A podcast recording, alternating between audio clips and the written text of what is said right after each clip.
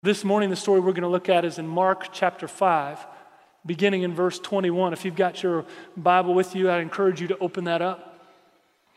Mark chapter 5, beginning in verse 21, and we're going to look at a story here. Now, as we walk through this stories, there's a couple things we want to know. One, um, every author tells their story from a certain perspective, they're highlighting something specific. So, just like if my wife and I go through ex- an experience, I'll tell the story a little different than the way she'll tell the story because we see it a little bit differently. Both of us will be accurate, but what we're focused on will be a little different. So, in the book of Mark, one of the focuses you're going to see is on the power and authority of Christ. And so, even as we read this story, look for that theme to come out and to play a role in what we're talking about. So, let's begin in this story and let's take a look. In verse 21, when Jesus had again crossed over by boat to the other side of the lake, a large crowd gathered around him while he was by the lake. Then one of the synagogue rulers named Jairus came there. Seeing Jesus, he fell at his feet and pleaded earnestly with him, My little daughter's dying. Please come and put your hands on her so that she will be healed and live. So Jesus went with him. A large crowd followed and pressed around him. And a woman was there who had been subject to bleeding for 12 years. She had suffered a great deal under the care of many doctors, and had spent all she had, yet instead of getting better, she grew worse. When she heard about Jesus, she came up behind him in the crowd and touched his cloak because she thought, if I just touch his clothes, I'll be healed. So let's stop there for a minute. Think about this. Begin to get this picture in your mind of Jesus coming across the lake there's a crowd that gathers around him, and then Jairus, one of the synagogue rulers, begins to come to Jesus. And what does he do? He falls on his face, on his knees before Jesus. And can you imagine a desperate father has a little daughter who's sick and dying, and there's one person he believes may be able to help? Can you imagine being in his shoes going, if there was anybody that could help your dying daughter, what are you going to do? You're going to get to him as fast as you can. And then you've got this crowd that moves off with Jesus as Jesus begins to go toward Jairus' house. And then you have this woman who shows up on the scene. And look at what the suffering she went through. A woman was there who'd been subject to bleeding for 12 years. And she suffered greatly at the hands of her doctors. So you have this person who's physically hurting and broken and she's looking for healing. You can tell she's tried everything she can try because it says she suffered greatly under many doctors. Some of us can relate to that. And she suffered greatly under those doctors. And then now, not only is she sick and still has this bleeding condition, but she's now poor because she's wasted or spent everything she has trying to get better. She spent every amount of effort she has. She wouldn't have only been physically sick, but that bleeding condition would have made her unclean. And so there would have been an element of within the culture she would not have been accepted. And so this, here's a desperate woman trying to get to Jesus. Look at what she says in verse 27 when she heard about Jesus, she came up behind him in the crowd and touched his cloak because she thought, if I just touch his clothes, I will be healed. You see the desperation of both of these two people? In the midst of their chaos, right? You've got this large crowd that's gathered around. The story continuously talks about this crowd. You've got this crowd, you've got two people in their desperation who say, I need to get to Jesus. Just imagine the chaotic scene. Right? All these people pressing in around Jesus, and this woman who's physically sick having to work her way through the crowd and just, if I can just touch him, his power and authority is enough to heal me. She was desperate. Jairus was desperate in the midst of their brokenness to be able to reach Jesus. Now, what happened to her, right? Verse 29 tells us immediately her bleeding stopped and she felt in her body that she was freed from her suffering. At once, Jesus realized that power had gone out from him. He turned around in the crowd and asked, Who touched my clothes? You see the people crowding around you, his disciple answered, and yet you can ask, Who touched me? But Jesus kept looking around to see who had done it. Then the woman, knowing what had happened to her, came and fell at his feet, and trembling with fear, told him the whole truth. See, so you've got Jesus knowing the moment that power leaves him. She believes if I just touch him, he'll do something. He, his power and authority is enough to heal me. So she got to him. She touches his cloak, and immediately she's healed. And then Jesus stops the crowd and says, Who touched me? And can you imagine the disciples at that moment going, What do you mean, who touched you? Everybody's pushing in on you, everybody's touching you. And he said, No, no, no. I'm looking for the one who received that power. And then you have this woman who, in her own fear, comes to him and just gets on her knees before Christ and shares her story. She doesn't know how he's going to respond. She just knows all she knew at that moment was I was desperate for him and I knew he could do something. In the midst of my chaos, he could do something. And she got before him and just told him the whole truth. It's interesting, we see both Jairus and this woman get on their knees before Christ. Right? Have you ever been in that place of complete desperation where you go, I know nowhere else to go except I believe that Jesus is enough, and so I just need to get before Him and get on my knees and know I have no power and authority to fix the circumstance I'm in, but you have all the power and authority.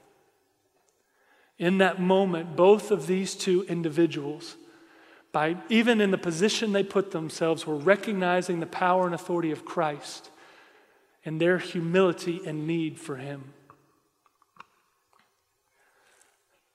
So, as we face our chaos, as we face the things in our life that, that cause us to wrestle and want to know how do I fix it? How do I make it better? How do I bring peace in the midst of this difficult circumstance? The approach to Christ that both of these took was highlighted in their humility and their recognition of their need for Christ to do something. But there's an interesting note here. One of the things about these stories when we read them It'll tell us what we need to know, and it won't tell us what we don't need to know. And so, as we look at these stories, what it, who are the other players here that it's talked about several times? Right? It's brought this crowd up multiple times. At the very beginning, look uh, in verse 21, a crowd gathered. In verse 24, a large crowd followed and pressed around him. The woman worked her way through the crowd. And then you have the disciples saying, Well, there's a whole crowd around you. Everybody's touching you. Like you have this consistent bringing back of the crowd. And why does the crowd matter? Why does the crowd even matter? Because when you look at this story, it's being played out in such a way that it is separating Jairus and the bleeding woman from the rest of the crowd. And what's the difference between those two?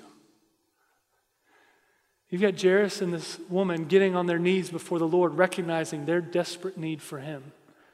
You have plenty of other people who've touched Jesus, but we don't see a pointing to, to healing or other things happening. Doesn't mean other miracles didn't happen. It just simply means that the story is pointing out a difference between the crowd and these two.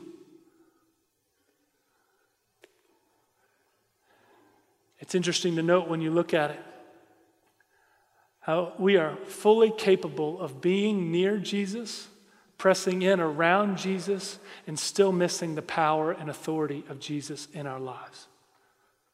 When we come to Advent season, isn't this one of the greatest moments where we will talk about Jesus? We'll share the story of the baby in the manger. We'll spend a lot of time on this picture of celebrating Jesus Christ. And yet, how many of us will be around him and bump up against him and still miss being desperate for him this Christmas season? So, a picture of that in our own lives. Um, when our daughter, our oldest daughter, was turning one year old, we were getting ready for her birthday party. And in our kitchen at that house, uh, we had a step right in the middle of the kitchen. Kind of a strange place for a step, but we had one. And it was tile, a little bit sharp on the top edge, and a bit of a drop. And we were both, my wife and I were getting ready for the party. She was cleaning some part of the house. I was working on some things in the kitchen. And uh, our one year old was in the kitchen with me. And I'm busy working on things. Michelle's busy working on things. And I look up just in time to see our one year old about to go head first over this hard step as she's crawling. I drop what I'm doing and I catch her right before she hits face first on the tile. And it dawned on me in that moment we were doing a whole lot of things for her, and yet I almost missed her. I could have missed the whole point. If the whole point of the party was to celebrate her, and we might have had to cancel the party and end up in the hospital getting stitches because I lost track of her. How easy will it be around the Christmas season to say, I want to be about Jesus, and we bump up against him, but it's more out of curiosity and not out of desperation. See, there's the reality in, in all of our lives that every person in that crowd was just as desperately in need of Jesus as Jairus and the bleeding woman were. Their circumstances just hadn't driven them to that point of recognizing it yet. Because if, if this were a setting today, wouldn't there be some of us that we'd be curious about Jesus? I want to know about him, but I got a lot of things to do. So I got to drop the kids off at school, then I got to go to work. I've got a lunch meeting. Maybe after the lunch meeting, I can drop by where that Jesus character is walking around and see him for a few minutes. But then I've got to take the dog to the vet. So I've got a lot of other things on my plate. So maybe if I just find a little bit of time to be around him, that, that will pique my curiosity. And life just is busy. But you've got this desperation from both of these characters that is in stark contrast to the way the rest of the crowd interacts with Christ. So let's see what happens as Jesus responds. So Jesus talked about who touched me. The woman falls on, at his feet and trembles with fear. She tells him the whole truth. And this is what he says in verse 34 Daughter, your faith has healed you. Go in peace and be freed from your suffering. Interesting. He said, Hey, your, your faith has healed you. Your belief, your trust in me has healed you. Your trust in my power and my authority has healed you. Go in peace and be freed from your suffering. Look what Jesus just did. He just completely changed her story, didn't he? You have a, a bleeding, broken woman who is looking for some place of relief and peace, and through the power and authority of Jesus, her story completely changes. You notice how this statement that Jesus makes here could be said to any person who believes and trusts in him spiritually. Right? This idea that if we would believe and trust in Christ, that He came, He lived, that His story is the one story with the power and authority, that He died in our place for us to pay the penalty that we can never pay, and He rose again to bring about life and a path of peace. That if we would believe and trust in Him, we can hear a very similar statement Daughter, son, your faith has healed you. Go in peace and be freed from your suffering. See, for those who don't know Christ, that's the peace that you're looking for today. You may be like the woman and try everything you possibly can to provide a way of peace in your life and recognize that all that's left is still chaos. But what Jesus says, if you come to me, I provide that path of peace and can change your story to a better story. One that's full of peace even in the midst of circumstantial chaos. But see, even as her story changes, look at what happens. That's not the end of the story. You would think this is kind of the big climax of the story, right? We've got someone who's sick, who needs healing, and now all of a sudden she's healed. But look, the story goes on. verse 33 while Jesus was still speaking, some men came from the house of Jairus, the synagogue ruler. Your daughter is dead they said. Why bother the teacher anymore? So, just while this woman's story gets better, Jairus' story gets worse, right? Where he was broken and hurting and missing and thinking maybe there was a path of peace. Maybe there's a path here where he might, this Jesus might come and touch my daughter and she'll be healed. All of that potential path of peace was dashed in that moment. Hey, Jairus, your daughter's gone. You don't need to bother this Jesus anymore. right? Everything shattered for him in that moment, and his chaos was elevated. But look what Jesus does. Jesus says, ignoring what they said, Jesus told the synagogue ruler, Don't be afraid, just believe.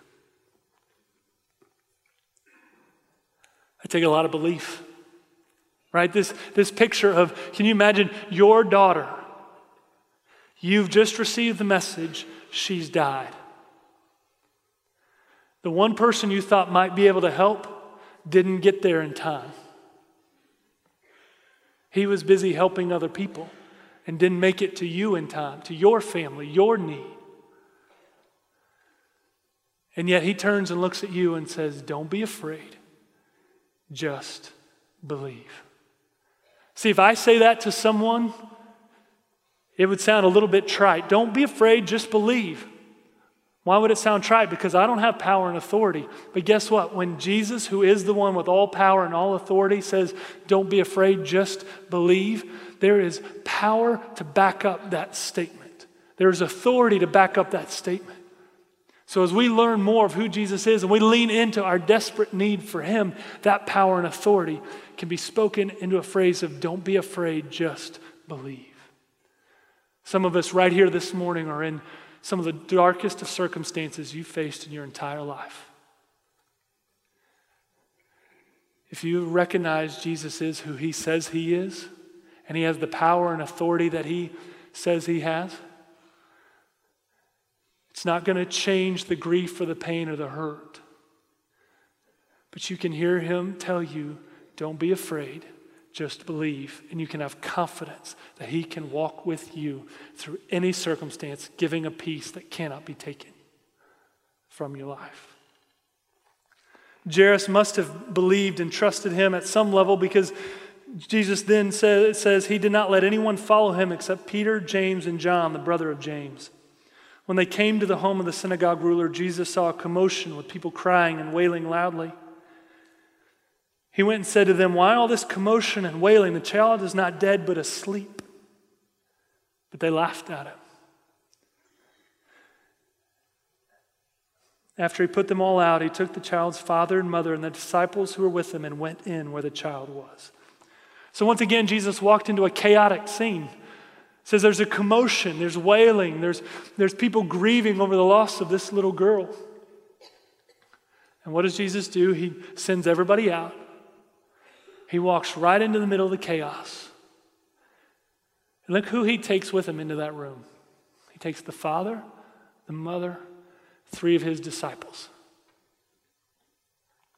And after walking through such a chaotic crowd, after walking into a chaotic house, there would have been something that would have just settled strangely walking into a completely silent room. A room that would have been way too silent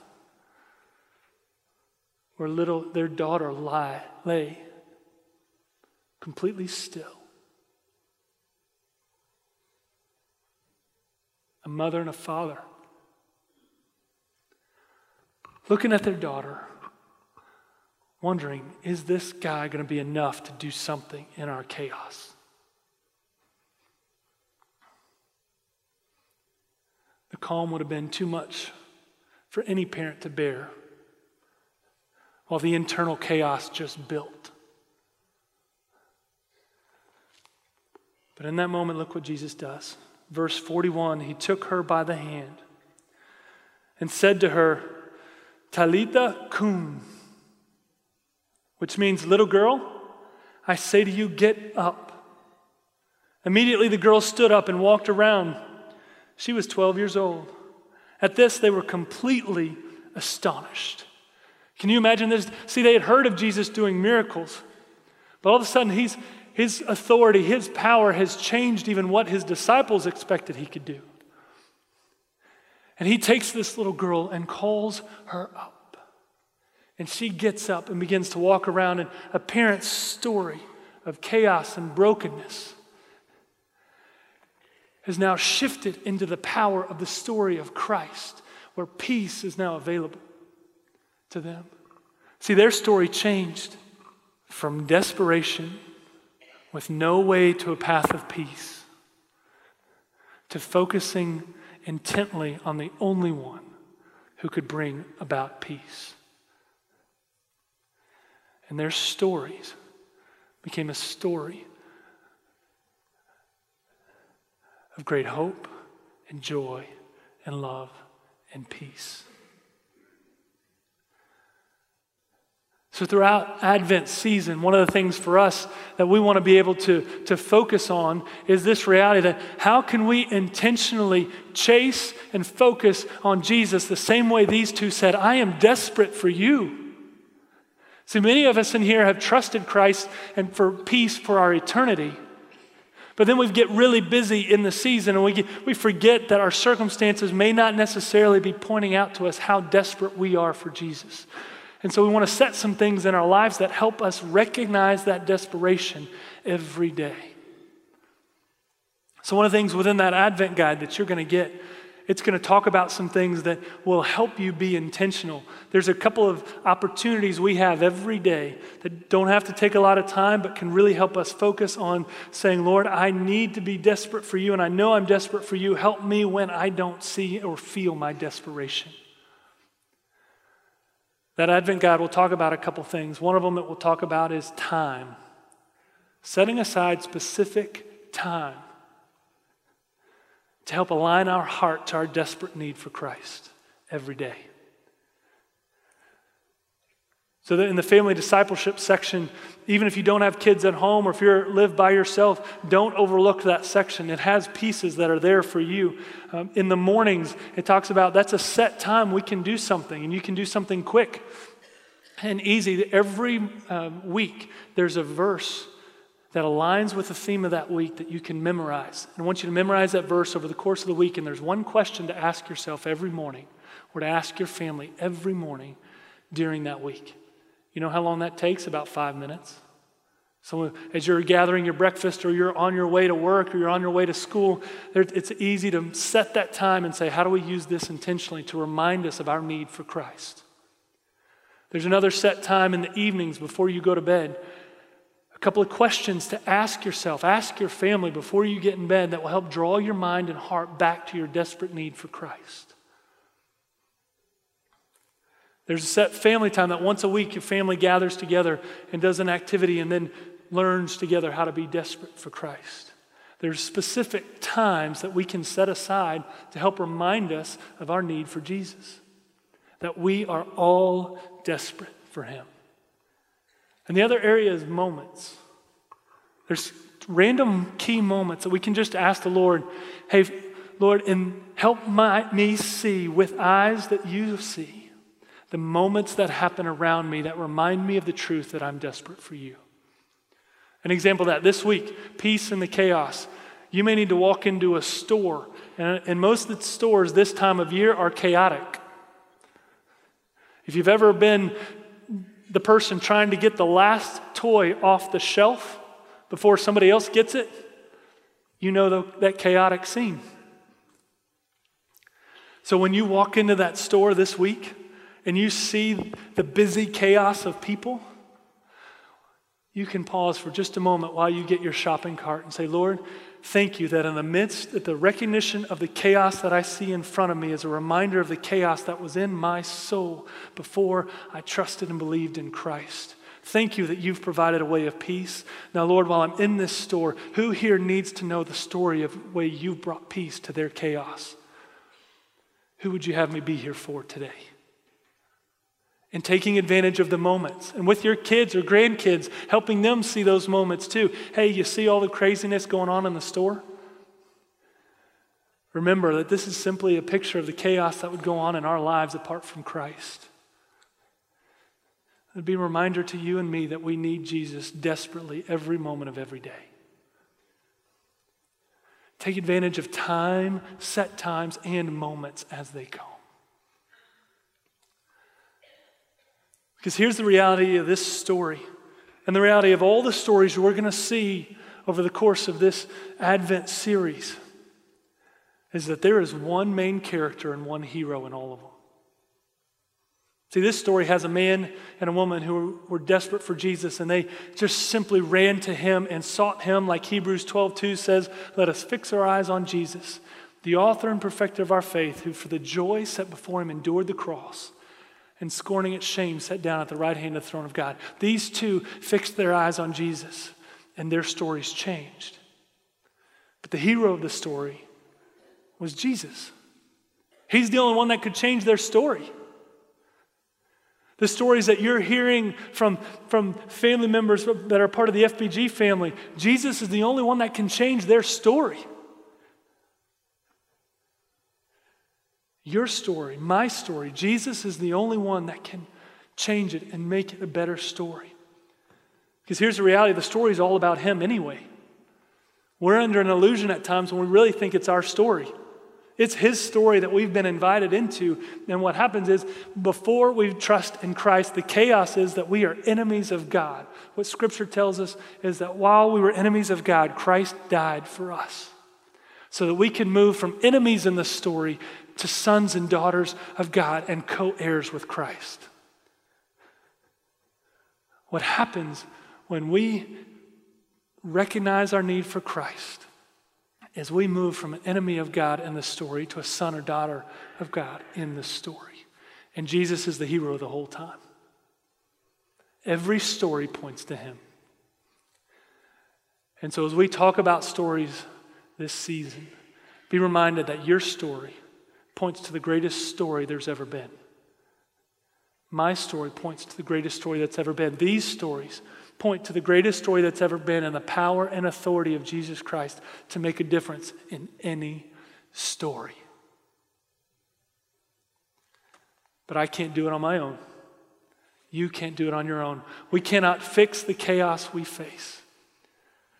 But we have a Savior who says, I will show you the path of peace because of my power and authority so that you can walk through any chaos and live as a child of peace. Praise God, we're not left in our chaos. Praise God that He was the initiator, that as we look to the manger and celebrate the manger, what we get to celebrate is God initiating the path of peace. It could not have been initiated by us. The woman couldn't fix it. Jairus couldn't fix his daughter. You and I can't fix our chaos. But God said, I love you so much. I will send my son. I will initiate the path of peace so that when we look at the manger this Advent season, we will be reminded that God initiated the way forward. It was not us, it was Him. And we can celebrate with great joy that God says, I can take you from any chaos and move you to a place of perfect peace because of the power and authority of my Son. That's what we celebrate this Advent season.